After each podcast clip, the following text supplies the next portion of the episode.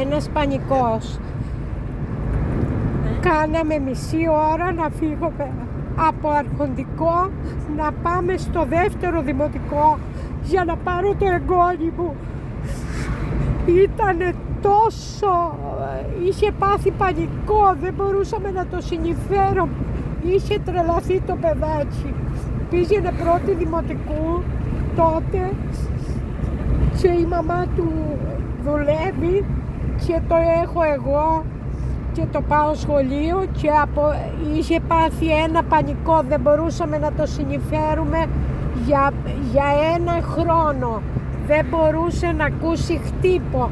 Μόλις άκουγε χτύπο έτρεχε στην αγκαλιά μας και μου γκριζε στο κλάμα. Μετά από δύο μέρες του σεισμού Ναι.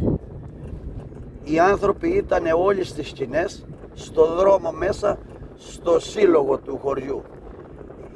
Έμπαινε χειμώνας. Τι θα γινόταν αυτοί οι άνθρωποι; Ψάχναμε απελπισμένα να βρούμε τόπο. Όλοι, δήμος, ε, συλλόγοι, χωριανοί όλοι. Ε, μου λέει λοιπόν ο πρόεδρος του συλλόγου, μπορείς μου λέει να διαθέσεις το οικόπεδο που έχεις στον Άγιο Αντώνη να βάλουμε τις χωριανούς να μην είναι το χειμώνα εδώ στις σκηνές να ποθάνουν οι άνθρωποι; Και του λέω ευχαρίστω Γιώργο του λέω γιατί δυο σπίτια εγώ και τα δυο εχαλάσανε έχω κότσινο 118 τετραγωνικά και κίτρινο το άλλο επιτόπ είχα το ρεύμα, είχα την αποσέτευση, είχα το νερό. Είναι με τις άδειές μου είναι ιδιόκτητο το οικόπεδο 4300 συμβόλαιο είναι δικό μου και το παραχώρησα ένα τμήμα του οικοπαίδου για να μπουν οι οικίσκοι. Δωρεάν. δωρεάν, δωρεάν, δωρεάν μέχρι οι άνθρωποι να φτιάξουν τα σπίτια τους. 16 οικίσκοι είναι, είναι 60 άτομα. 60 οικογένειες. Ναι, έτσι. 60 60 άτομα. Α, 60 άτομα. Πόσες ναι. οικογένειες; Είναι 16 οικογένειες. Περνάνε μια χαρά, έχουν βάλει τα τσιπουλάκια τους, έχουν βάλει τα λουλούδια τους, ε, βεντζερίζουνε.